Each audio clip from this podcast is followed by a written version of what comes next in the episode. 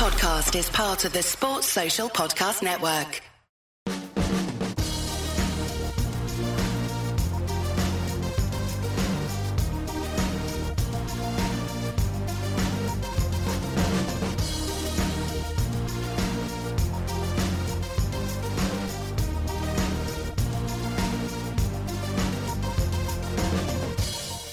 So, hello there, and welcome to another episode of the DNF1 F1 podcast.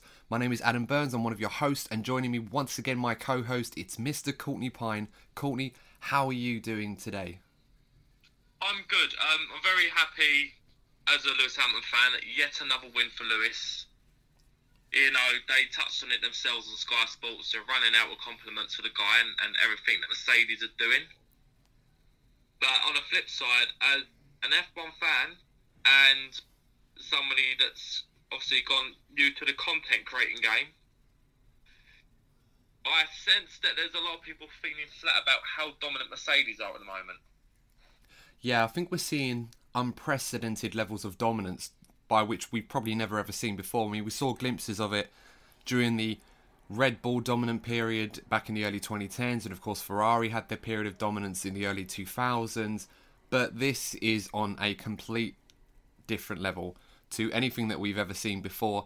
And you're right, Corny, it does tend to bring a flat tone to the actual show. I think a lot of races now we kind of count on Valtteri Bottas in particular trying to ruffle some feathers in the Mercedes camp and try and beat Lewis Hamilton in equal machinery. But once again, it just completely fell flat after the first lap. You just almost be forgiven for thinking that when Valtteri was looking like he might try for a move at the first uh, or first opportunity, I should say, he he didn't really look like he was even bothered to try.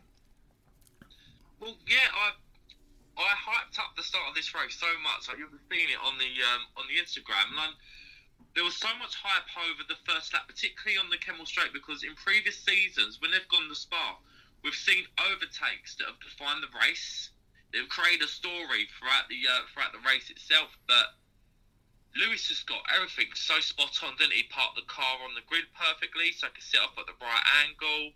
He got turn one almost as good as he possibly could, and he just managed to create enough space between him and Valtteri to actually. It was almost as if they coordinated their movements along the Kemmel Straight to stop any kind of lunge by Verstappen.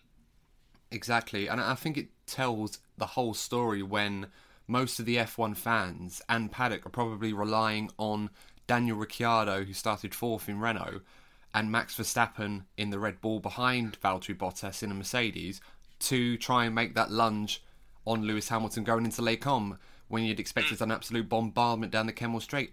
And that kind of tells its own story of the race, really. I mean, it was a very dominant performance from Lewis Hamilton and Mercedes. Of course, they had to manage tyre issues throughout that second stint owing to the safety car early on, but Going back to the overall result, Lewis Hamilton winning is his 89th career victory in Formula One now, only two behind Michael Schumacher. It's just getting closer and closer. I mean, I said before at the start of the season, it almost seemed inevitable that Lewis was going to do it, and I just did not expect it to be so quick into the season. We're eight races in now, and or sorry, not eight, seven races, I should say, seven races in now, and Lewis has won five of the last six which where I mean it's just staggering how dominant he is at the moment. I, I can't see uh, I can't see really anybody getting near him at the moment. Did you um did you see his uh, interview uh, with Sky Sports after the race? Uh, I did. I just found I found it quite intriguing um, because first of all, he, you know, he spoke about the dominance, obviously, of Mercedes, and um, it was almost he, he almost took like a, a step out of his own body, and was almost talking as if he was a fan of the sport, and he almost sounded disappointed that there isn't a challenge to Mercedes at the moment. He's obviously impressed how, how, how well the team are doing. He's not knocking the team, but he was touching on the fact that other teams around Mercedes haven't done enough and he also touched on the point that Red Bull only have one driver that could potentially challenge Mercedes and not two, and that's in fact Harmon.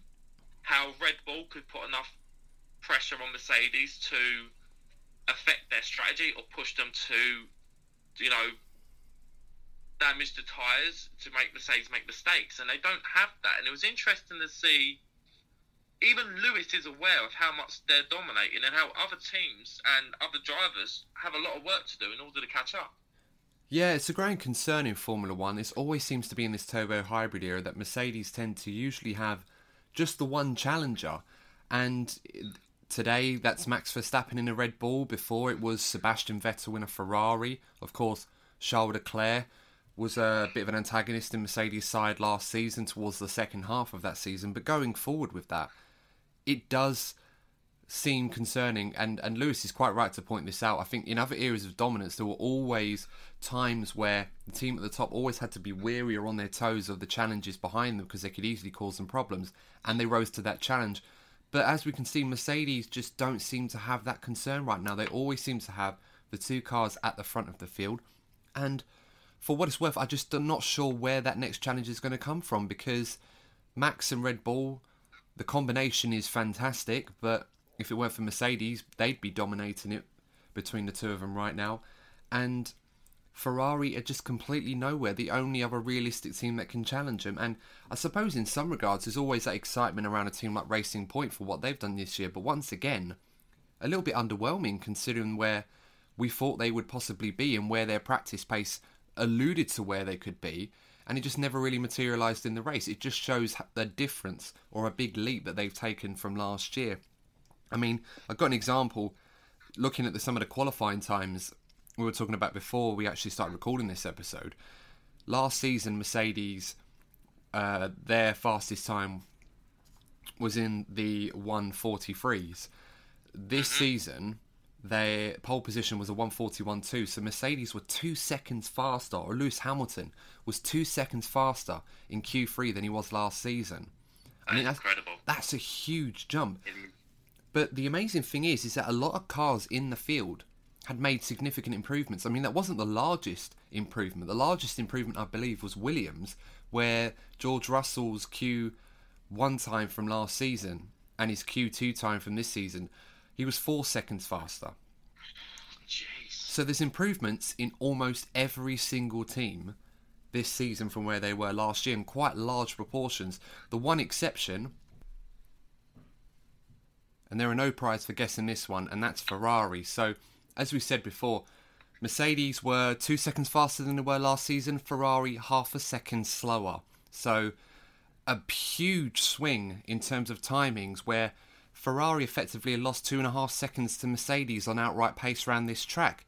I mean, that is ridiculously huge in terms. I mean, that's the difference. I mean, you could argue that's like not F2 pace, obviously, but it's just amazing how difficult this has been for Ferrari, and a lot of it has been plagued by this engine controversy that they've had to deal with. But on top of that, they've had to try and compromise the setup of the car because that car is not designed with this poorer engine in mind. They designed it for the one that they were originally going to have before it got outlawed for reasons that we don't know because they weren't disclosed to us, although we can suspect it was to do with the fuel burning controversy from last season that the FIA were investigating and which led to that um, undisclosed agreement or confidential agreement between the two parties.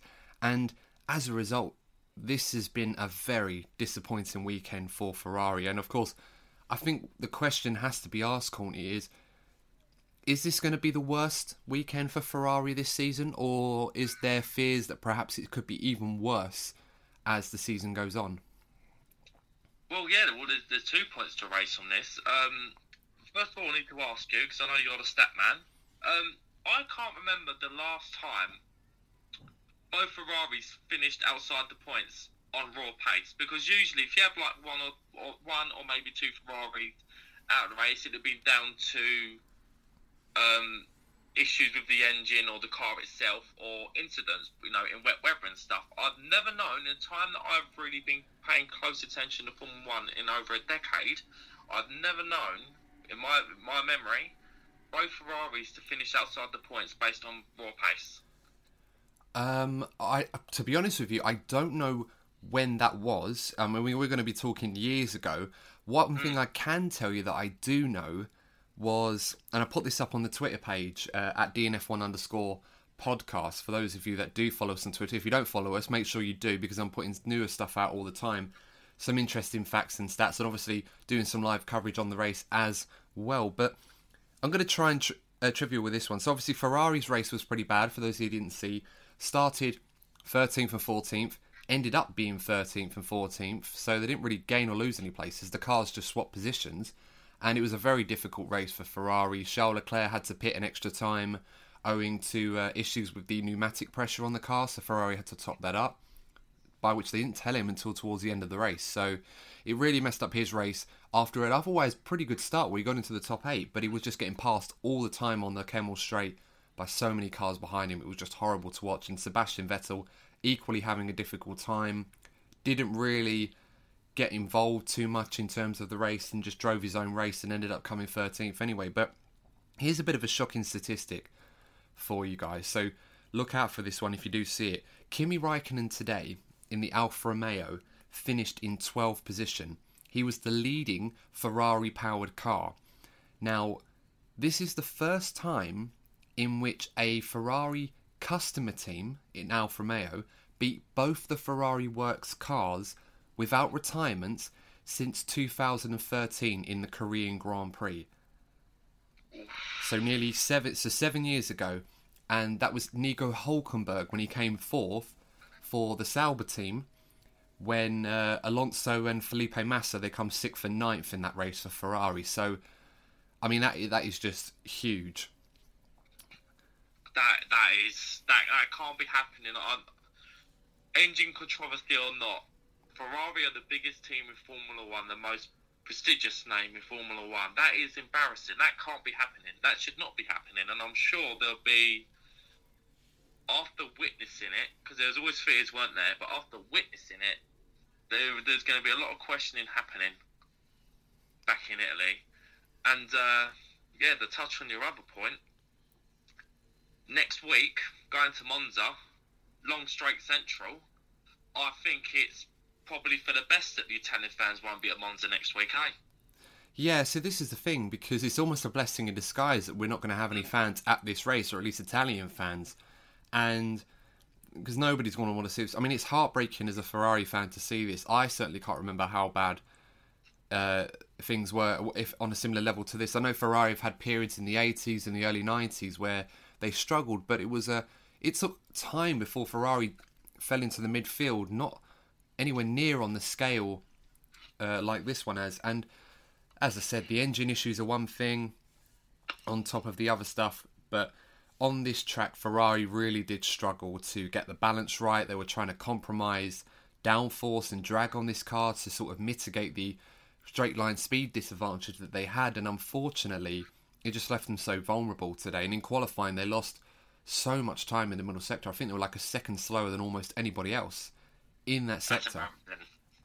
I mean, the, the saving grace is is that running a low downforce setup, they won't have a situation where they'll be in a high downforce sector where they'll lose so much time. But mm. the drawback of that is everybody's running a low downforce setup, so the speed disadvantages that Ferrari will have will still be present in Italy so it's going to be a very, very difficult race. And on top of that, the Ferrari 1000th race in Mugello, that's going to be difficult for them also. So it's just getting bad to worse for Ferrari. And of course, owing to the regulation changes or lack thereof until 2022, there's a very good chance that this sort of pain is going to last for at least another season on top of this one as well. So a very difficult time at Maranello at the moment for Ferrari, and it just doesn't seem that there's going to be any short-term fix anytime soon. Can I use this as an uh, opportunity to touch on a positive? Yes. And that is in the form of Renault. Congrats to Renault; they've done so well this weekend. The top, the top line, the, the yeah, the top line speed was was impressive you know, towards the end when um, Max Verstappen was managing his tyres, you had Daniel Ricciardo catching up, set the fastest um, fastest lap right at the end. Truly impressive stuff by Renault, and there's no reason why they can't even push for a podium next weekend.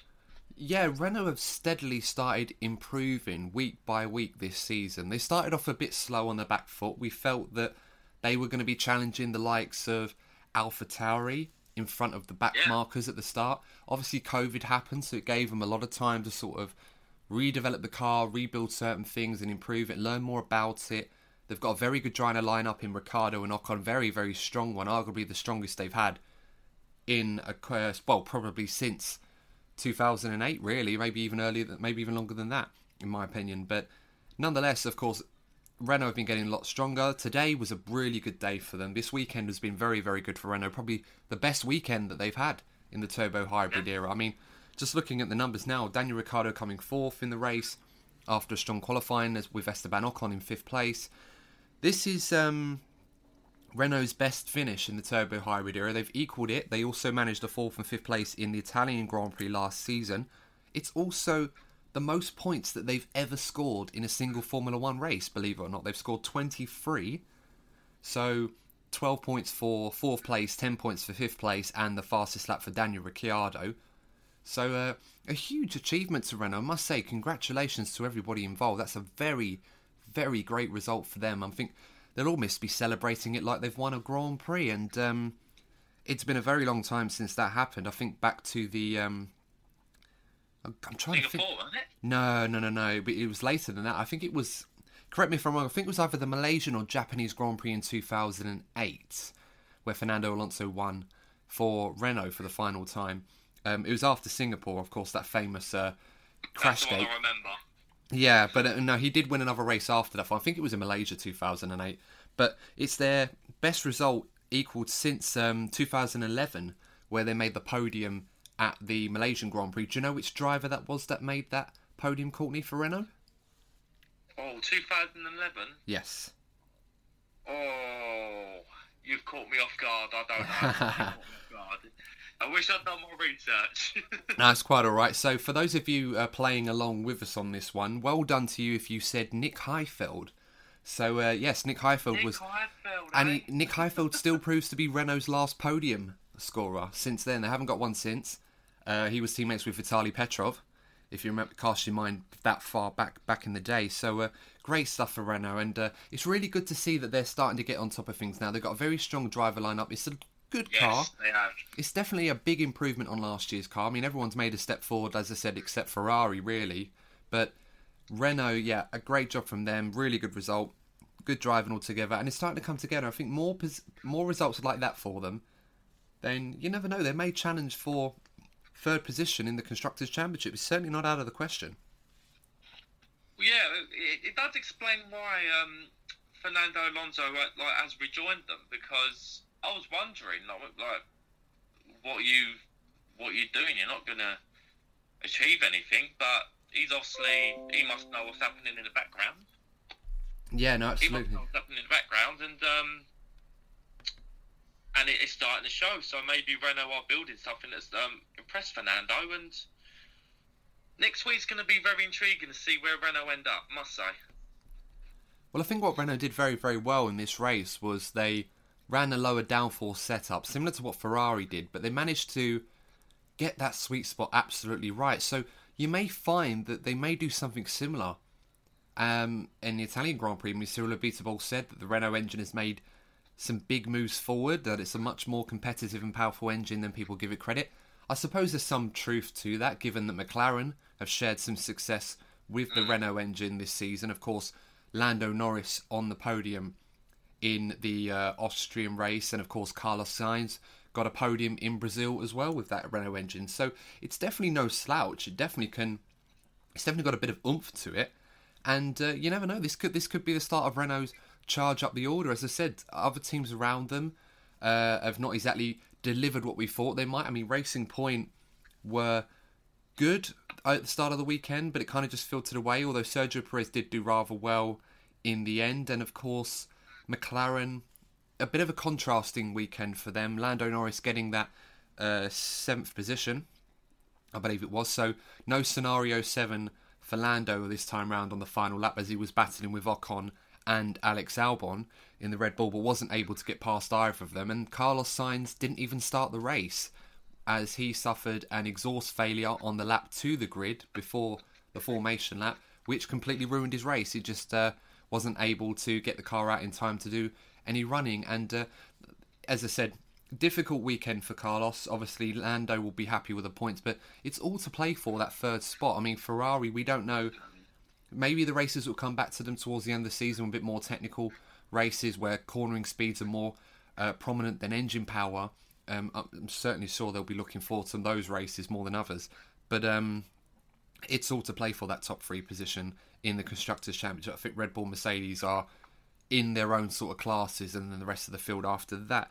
Talking of Carlos Sainz, how must he be feeling right now? Because this is a man who, six months ago, signed a deal to become the new Ferrari driver alongside Charles Leclerc for the 2021 season, and a man who obviously will be the next Spanish superstar in Formula One after Fernando Alonso. Although say that Fernando will be coming back next year anyway, so that's going to be an interesting return for him to see his uh, protege, if you like, joining the Ferrari team that he once drove for himself. But this is far from the Ferrari team that Fernando even probably left back in 2015. So, in your mind, Courtney, what must Carlos Sainz be thinking right now? Because surely he must be worried about Ferrari's performance because that's probably going to be a fairly similar car to what he's going to be stepping into next season. Did you see the um, the clip of Carlos Sainz during the race when I think um, I think Vettel got overtaken? It got overtaken by an Alpha Tauri, I believe. Don't hold me to it, but there was a clip of Carlos Sainz watching it. Honestly, look it up afterwards. There's actually a clip of Carlos Sainz actually like he was sitting watching the race and he actually like, lowered his head and was shaking his head watching like the easy overtake. Yeah. So Carlos Sainz is already feeling stressed about the prospect of racing for Ferrari next season.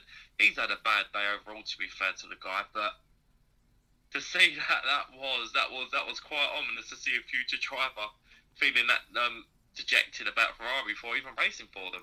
Yeah, I mean, I, I don't think I'd ever known anybody to feel worried about the prospect of joining Ferrari in the following season, currently from the position he was at. I mean, because at the time, he was signing for one of the big three teams, a team that was challenging for race wins and, and world Championship. So he's thinking, okay, we're finally going to start to see what I can really do amongst the big boys in Formula One. Now, he's probably in a position where he's going into a slower car than he than he's leaving in McLaren, and um, that is quite a worrying thought to have. And uh, I'm not sure how Ferrari are going to get out of this anytime soon in the short term. As I said, engine development is going to be very restricted owing to the lack of tokens available to them. And the aero, there's only so much that Ferrari can do on the aero. And given the concept that they've gone down for this season with the high drag concept with the powerful engine they thought they were going to use, they may have to abandon that concept to mitigate the losses that they're suffering with the engine to go with the low drag car that they had last season. So uh, very, very interesting times for Carlos Sainz, and of course, so much going on down the paddock. I mean, Renault having a great day today, but Daniel Ricciardo's going to McLaren next season, so so much change. But perhaps McLaren with the Mercedes engine next season, they'll probably be very much looking forward to getting the Mercedes engine in that McLaren more than Carlos Sainz is looking to get into that red Ferrari. So um, I think the only big winner out of all of this is probably Lando Norris. Yeah, arguably. I mean, yeah, for, for Carlos Sainz, he, he must be he must be thinking, well, I've gone from a team that's progressing because slowly but surely McLaren have been moving forward. Go from a team that's, you know, yeah, could be looking to even challenge for podiums next season with a Mercedes engine in the back of it. Gone to a Ferrari team that you probably expected to be challenging for race wins for, and he, and he might even be struggling to on a regular basis score points. So he must be. He, he must. Be, I'll tell you what. He's probably going to be happy that today's over when he closes his eyes tonight. Yeah, no, definitely. Um, I think this is probably a good time to take a break. Actually, we're sort of halfway through this podcast now. So, um, in the second part, we're going to cover a few more teams and how they've got on this weekend. A little bit more touch on Mercedes and what's going on there, and we'll be giving a preview to the Italian Grand Prix, which happens this time next week. So, until then, guys grab yourself a drink, get yourself comfortable, and we will see you in the second part of the DNF1 F1 podcast. So, welcome back to part two, guys, of the DNF1 F1 podcast. In part one, if you just gloss through to the second part, we just mostly covered most of the Belgian Grand Prix, some of the reaction to it, And I think going on from what we were talking about already, Courtney, covering great performances from Renault and obviously a contrasting day from McLaren, one team in particular we haven't talked too much about is Alpha Tauri. And I think one driver that I think we've heralded and heaped praise on this season, and once again has done a stellar job, is Pierre Gasly. Um, Pierre Gasly coming in eighth position overall today. Quite a contrasting race for him, the way that it sort of developed, because he started off rather well, managed to get ahead of both the Ferraris after a bit of a slower than normal start, and uh, was running quite well in the top eight. And then, of course, we had the safety car that came out after that lap 11 incident where Antonio Giovinazzi lost it out the uh, La Fangea chicane. And uh, as a result, one of his wheels came off the tethers and caught George Russell. Thankfully, caught George Russell's car in a position where it didn't really cause him too much damage or risk to the driver. And I, I think we will talk a bit more about my pet peeve with the wheel tethers a little bit later on. But um, obviously the race developed with a safety car. Gasly stayed out. He ended up in P4 alongside Sergio Perez, who didn't pit either for Racing Point in fifth. And as the race went on on the harder tyres, they started to fall away, and it almost seemed like Pierre was staying out a bit too long. But then eventually he come into the pits, put on some new tyres, went really, really quickly. Not only did he get past some of the other cars to get into P8, but he also overtook Sergio Perez on the way to doing that, who was on a similar strategy. So once again, Pierre Gasly doing a fantastic job this season for AlphaTauri, and it must be said, given the situation that Red Bull find themselves in over their evaluation on do they both do they have the two fastest drivers in the Red Bull program in their team right now, I think it's fair to say that they probably don't, and that perhaps Pierre Gasly may be ready to start knocking on the door again for a call up to the senior Red Bull team. What do you think, Courtney? well, yeah, like this this season, he's he's like a whole new person. Like it was it was it was obvious how much he was struggling, how how his confidence just got absolutely sucked from him when he was at Red Bull. He's found his um he's found his place again. He's he seems to be well up, definitely outperforming the uh, the Alpha Tauri. He's, he's one of the drivers along with uh, Lewis and Max that seem to be outperforming the car. And yeah, I mean you're looking at it. He, he's definitely one of the drivers of the season. He got he got voted driver of the um, of the day today, and there is no reason that you know if, if Alex Albon continues to underachieve, um, Gasly has to be one of the first drivers that Red Bull look at. Yeah, absolutely, and um, I, I think I was talking about this back at the British Grand Prix when I talked about Pierre Gasly because he likes it at Silverstone and when we look back on what was going for him, or what wasn't going for him last season in 2019, that level of adversity that he found himself in in that team, and the way that he kind of unceremoniously was demoted to the Alpha Tauri team or Toro Rosso as it was then in exchange for Alex Albon, because it's been a year now since those two have swapped teams. There's always three ways in which adversity can affect you. It can either define you, destroy you, or strengthen you. And in a lot of cases in the past, particularly in the Red Bull drivers program, it's usually been one of the first two. Yeah. When it's either defined or destroyed them. But for Pierre Gasly, there was always that fear that that was going to be the case. But unlike that, um, or others that before him, perhaps like Danny Kvyat, for example, is maybe a fair uh, example of that, who is doing rather well still at AlphaTauri nonetheless. But Pierre Gasly has sort of taken stock of everything. He's kind of sat himself down and realised that, look, yes, I've lost a big, big seat and a big opportunity. And he's basically sat down, took stock of the whole situation, and basically almost reinvented himself. And as a result, he's delivering some great performances. He's driving really, really well.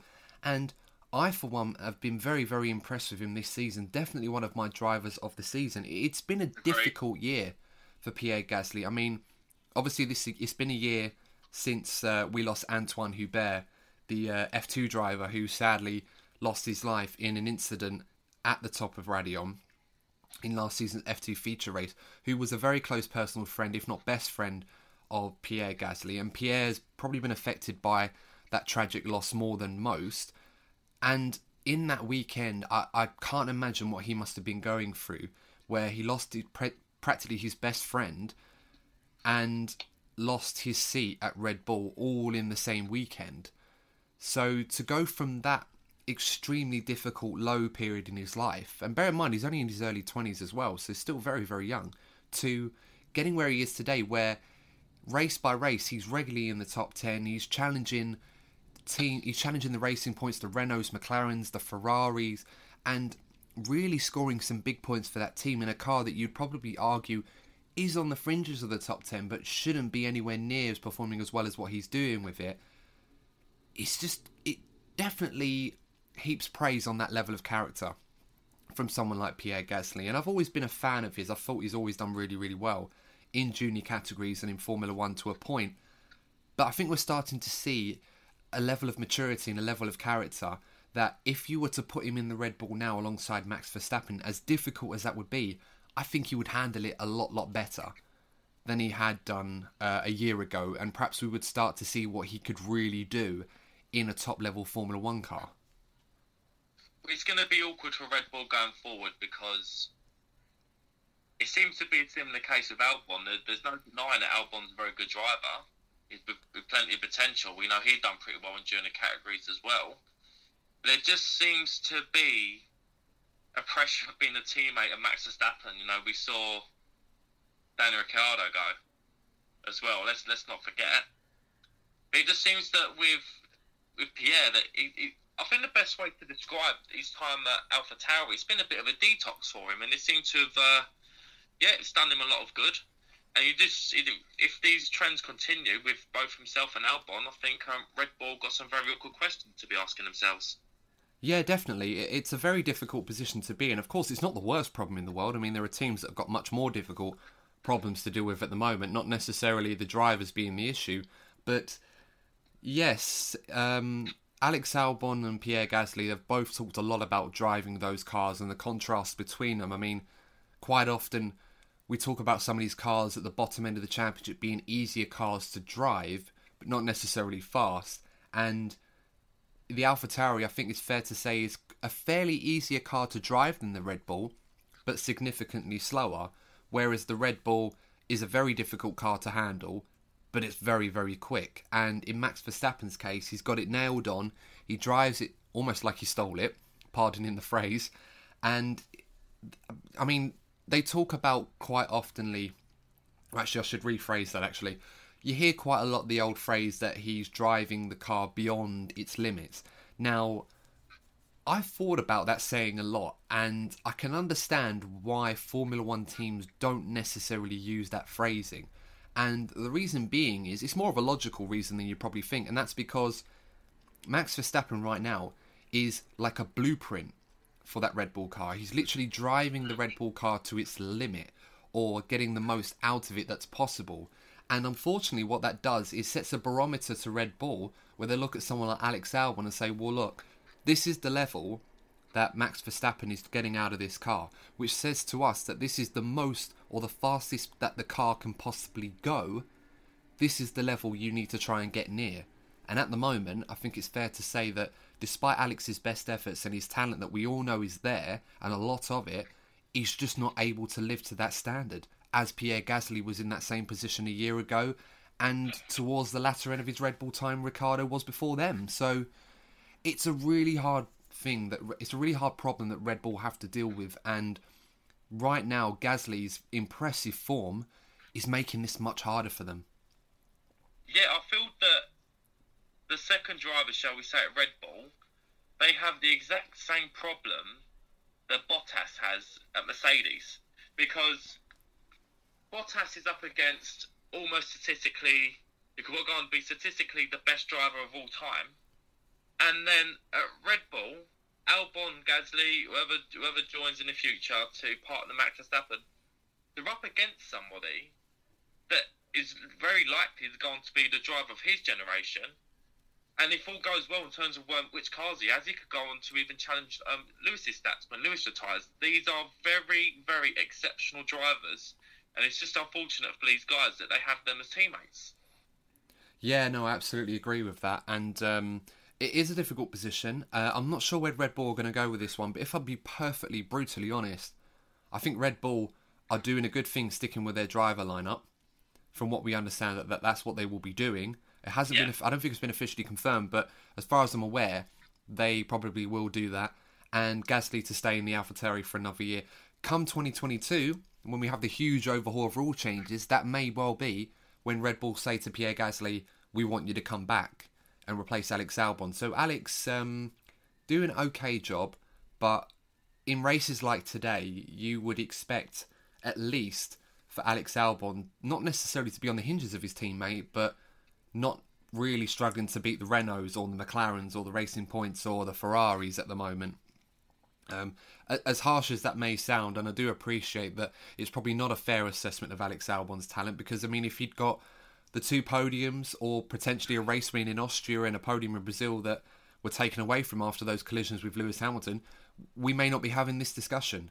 Alex Albon may have found another level, and um, but despite all the positive testaments and tributes that other drivers that know him well have paid to him, there's only so much time you can give someone to be able to demonstrate they can do it before you lose faith and patience and think "Mm, maybe we need to go elsewhere with them or back a better horse, if you like, for lack of a better phrasing, I suppose, for it. So, yeah, I um, the next, yeah, the next few races are going to be telling. It needs to be, you know, you just said it yourself. He needs to be. Show us down the average race. You've got the two Mercedes up front, or Max challenging the Mercedes. He needs to be regularly at least fourth, because if he does continue to struggle with the other teams in midfield, then you're absolutely right. Red Bull are going to be given no choice but to look for another driver going forward, particularly if Red Bull continue to catch up and they want to mount a serious championship challenge. Yeah, I mean that's absolutely right, and I think it's fair to say that the teams behind the big teams have closed up. You know that gulf has shrunk, or at least Red Bull to everybody else has shrunk. Not necessarily Mercedes, but at the same time, you still expect Albon or a very very good driver of his caliber to at least be in fourth behind Max at the very least, not necessarily challenging the teams in the midfield. But uh, we'll move on from that. Of course, we're going to talk briefly about the incident with Giovinazzi and George Russell. So, as we talked about earlier, Giovinazzi lost control of his car coming out of the Les Fagnes chicane on the way to Stavelot, and um, yeah, ended up smashing it into the barrier. And one of the wheels came loose on his car, and it basically hit George Russell's car as he was trying to avoid it, and it sent George Russell out of the race into the barrier on the left hand side. So, I've seen in a few races recently this season where Formula One cars that have had crashes, a, whe- at least one of the wheels have come off, and the tethers on the tyres are supposed to be there. And for those of you that don't know, F1 tyres now these days have tethers on them, so that when you have big impacts, the wheels stay on the car. They don't just bounce off or go into the wall or into the crowd or even into another car. But quite recently, we've seen a few times where those have failed, and it's happened again today. And unfortunately, it's led to George Russell retiring. Thankfully, it didn't really hit him in a difficult position, but I suppose the one thing I will say is thank heavens we've got the halo because Yeah. who knows where that wheel could have gone. I mean, that wheel was going in his direction, and if it had bounced up and hit him in the helmet at the speeds that they were going, don't want to sound, uh, you know, like a, a mundane expression, guys, but that potentially could have killed him. Yeah, it had. Um, when I saw that moment, it had like a. I don't know. It kind of took me back to when I first saw the Senna incident. You know, when he was hit because he was hit by uh, a piece of suspension himself, wasn't he? Because I think there was pieces of suspension flying from the uh, from the car as well. It's not nice to see. It's not nice to see. And you're right. I was always under the impression in recent seasons that when F1 cars crash, the wheels stay attached, and you're spot on. This season, there have been several incidents at least where the tyres have come off, and in in a time where uh, safety is such a big thing, it shouldn't be happening. No, you're absolutely right. It shouldn't be happening at all. So, uh, I mean, hopefully, you know, this is something that they'll be looking into and try and see if they can make improvements in the future because it is happening a bit too often. I mean, it was a nasty crash. There wasn't a massive amount of that Alfa Romeo left in the first place, but nonetheless, it was one of those where George probably would have been caught up in the incident anyway, one way or another, but he certainly shouldn't have to worry about a tyre bouncing off in his direction. But as I said, thankfully they've got the halo now, rather in you know in the older days, well not older days, back as late as 2017, where they didn't have them on the cars and they were completely open wheel. Um, I, I, don't feel we're ever going to get back to those days ever again. But uh, it's a good thing that we have that protection nonetheless. So, for the last 10 minutes or so on this podcast, we're going to preview the Italian Grand Prix now. So, this will be the 999th race for Ferrari in their uh, illustrious history in Formula One. And uh, as we alluded to before, it's looking like it's going to be a very, very difficult homecoming for the team. The only saving grace for them is that they won't have to say face the embarrassment of going through that pain in front of their home crowd, or at least in front of the home crowd from a live perspective. They'll of course be watching around the world the Tifosi, probably with head in hands more than up in arms. I would probably say it's fair to uh, predict at this point for them.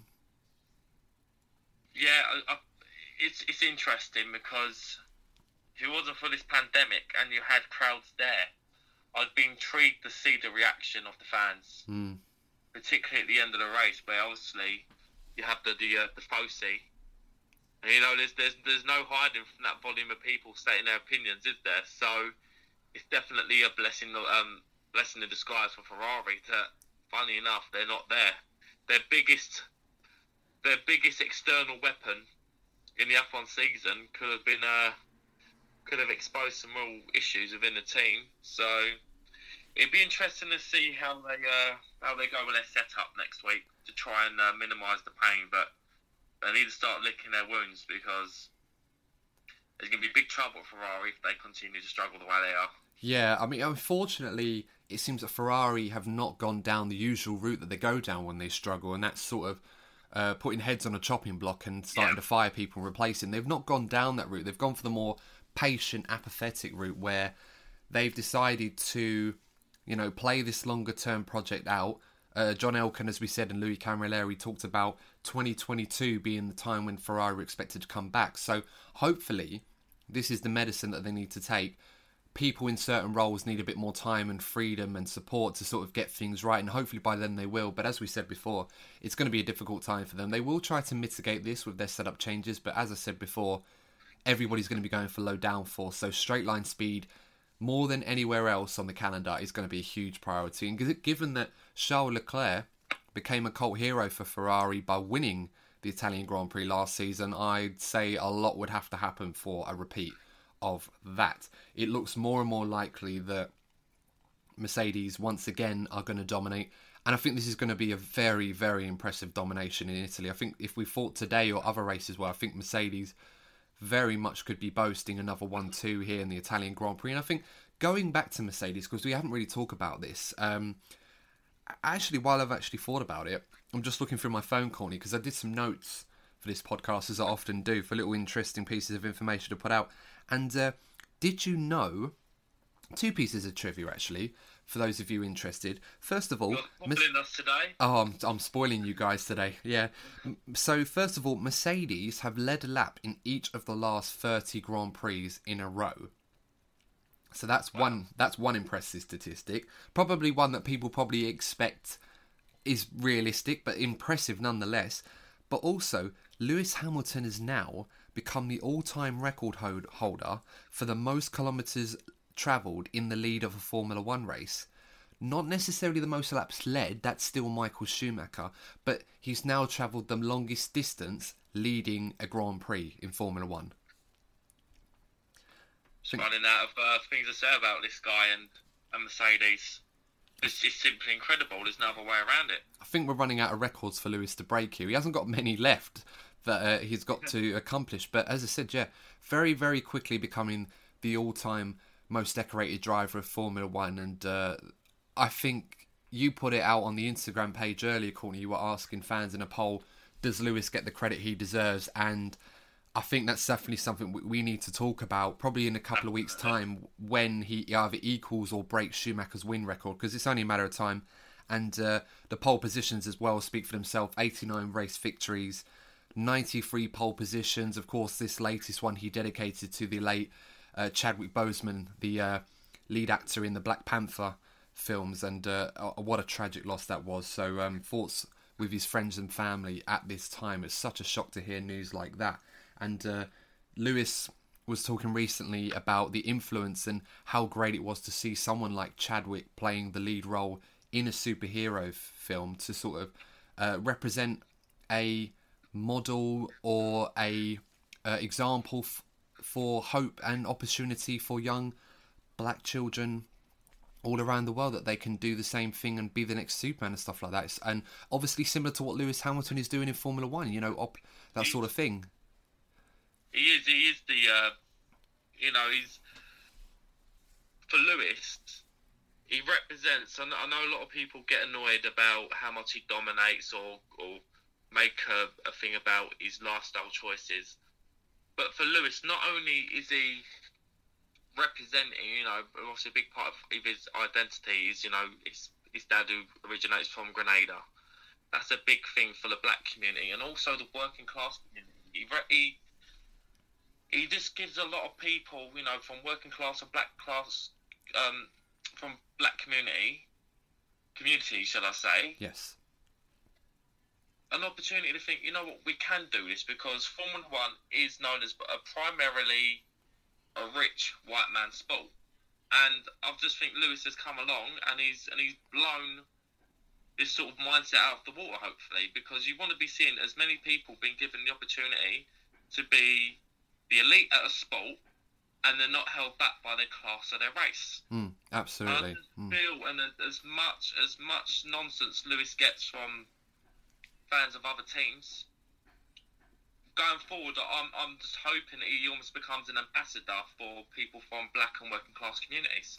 Well, I think he already is. In terms of his Yeah. success, he's been very outspoken. He's obviously introduced new diversity programs into Formula One that he's involved in heavily. I think he mentioned in an interview with Martin Brundle that the uh, key factor is not necessarily the what's, it's the hows and the whys in terms of opportunities, why there aren't more uh, people from different ethnic backgrounds other than you know just white people or white ethnicities in Formula One, and why it's such an elitist sport, not as a detrimental term, but why why F1 is not more diverse in terms of people involved in it, and that's that's important. So that's something that hopefully will produce not necessarily just drivers, but you know people in the paddock, people in you know the media and broadcasting, every dimension of Formula One can become more diverse and hopefully these initiatives that Lewis is an ambassador of and pioneering and as a lead example of what he's been able to achieve in this sport despite the discrimination that he has faced uh, across many forms it's great to see that that is now being taken note and hopefully the system can change and that we can find a more I find ourselves immersed in a more diverse sport with equal opportunity for everyone. That's what we're hoping for.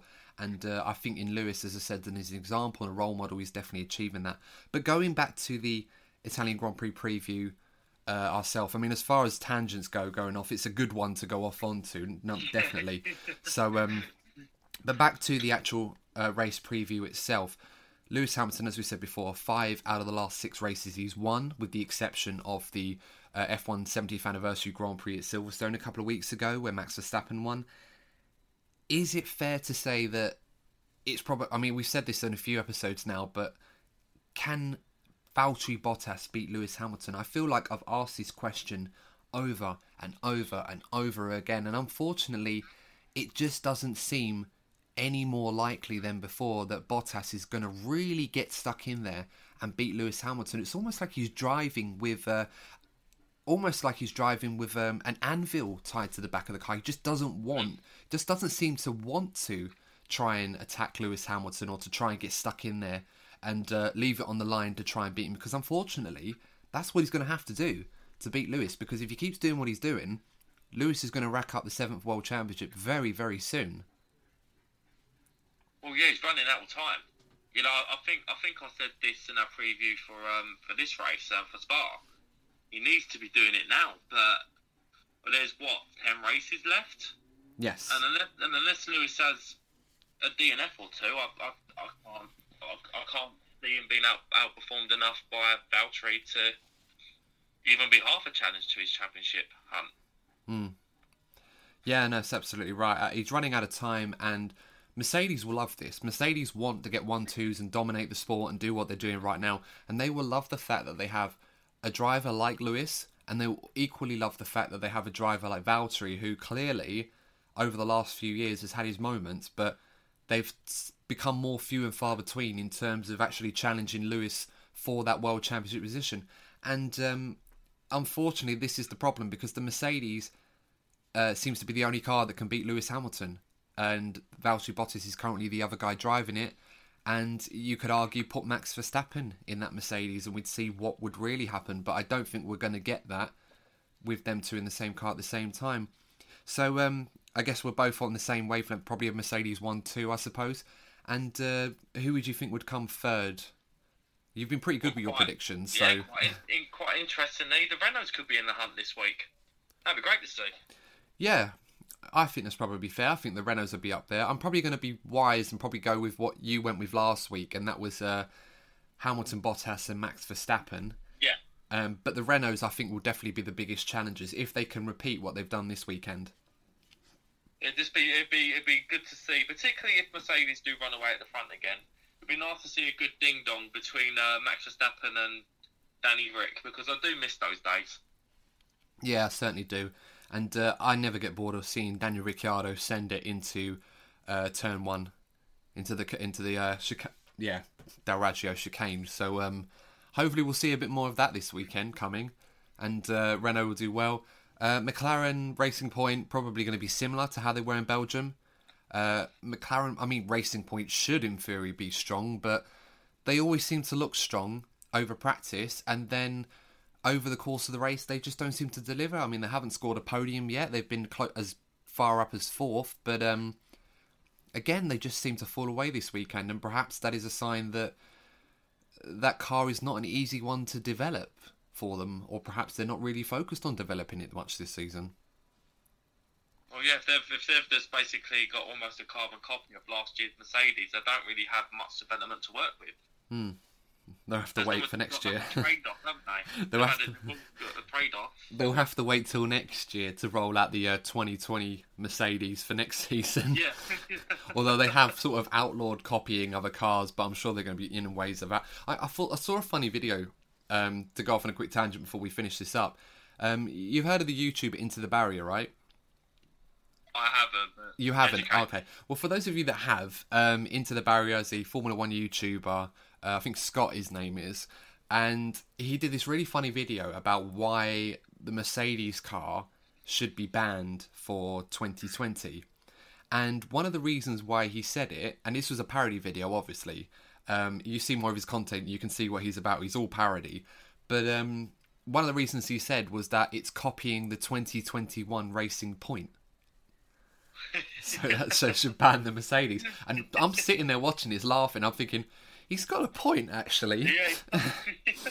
Epic, for, epic, right. epic foreshadowing from Scott there. So um, definitely give it a watch, guys. Into the Barrier on YouTube. If you uh, haven't seen it, it is quite funny. Some of his content that, that did make me laugh when I saw that. Mercedes W11 is a copy of the Racing Point 2021 car. So um, we'll have to wait and see what the 2021 Racing Point looks like. See if he's on the money, the RP21. See if that's anything similar. But uh, I digress on that one. But um, yeah, I think that's pretty much all there is to cover in this one. I mean, we talked in depth about Ferrari. We expect them to have another difficult weekend, and uh, a very, very interesting development how this championship is starting to go now. It just seems that Lewis is running away with this, and perhaps we are now just counting down the days to uh, when rather than if he will win his seventh world championship and also break Schumacher's record. Will it be in Mugello where he achieves the 91st race victory? Of course, that would be a very difficult pill for Ferrari to swallow on their home patch on their anniversary day when it's about them for their 1000th Grand Prix. And Lewis Hamilton goes to equal the success of their greatest ever driver. But uh, nonetheless, guys, obviously. So uh, yeah, that's um, it's probably a good way to end it, this podcast now. We've sort of been rambling on for a bit more, but uh, nonetheless, thank you very much for joining us on this episode of the DNF1 F1 podcast. Thank you, of course, to Courtney Pine, my co-host, for joining me once again, offering his uh, insight and in-depth analysis on this week's race. Always a pleasure, Adam. And I'd just like to uh, say one thing before we round up this episode. Um, for those of you who do not know Adam very well, it is his 29th birthday this week, so do join me in wishing Adam a very happy birthday. Oh, well, thank you very much. I completely forgot about that. If I'm honest. you, you, you do want to get past 25. You try to forget you're getting a year older. yeah, no, you, you do. You tend to forget the years, and then you're getting nearer to 30. You're like, slow down, slow down. But uh, no, not quite 30 yet. But uh, yeah, I mean, where did the years go, honestly? But nonetheless, uh, thank you, and uh, I'm No sure worries. even during uh, this uh, environment that we're all currently living in, I'm sure I'll find a way to celebrate and enjoy. I mean, I'll be seeing you this week anyway, so uh, that should be good. Um, but yeah, nonetheless, guys, um, if you're new to the DNF1F1 podcast, thank you very, very much for tuning in. Make sure to like, share, and subscribe to the YouTube channel. Of course, we just as a quick announcement, we're going to be doing video podcast episodes soon, so uh, keep an eye out on for when that will be. So you'll be able to see our lovely mugs on the screen talking basically as we do. And uh, yeah, make of that what you will. And uh, make sure to follow us on Instagram and Twitter as well. DNF1 underscore podcast on both pages. Make sure to follow us on there as we are quite lively with the content now or what we talk about during the race weekend. So plenty more to get involved in on that one as well. And uh, all that's left to say is thank you for joining us on another episode of the DNF1 F1 podcast. We will see you this time next week in the next episode. So until then, take care and uh, we'll see you in the next episode of the DNF1 F1 podcast. See you soon, everyone.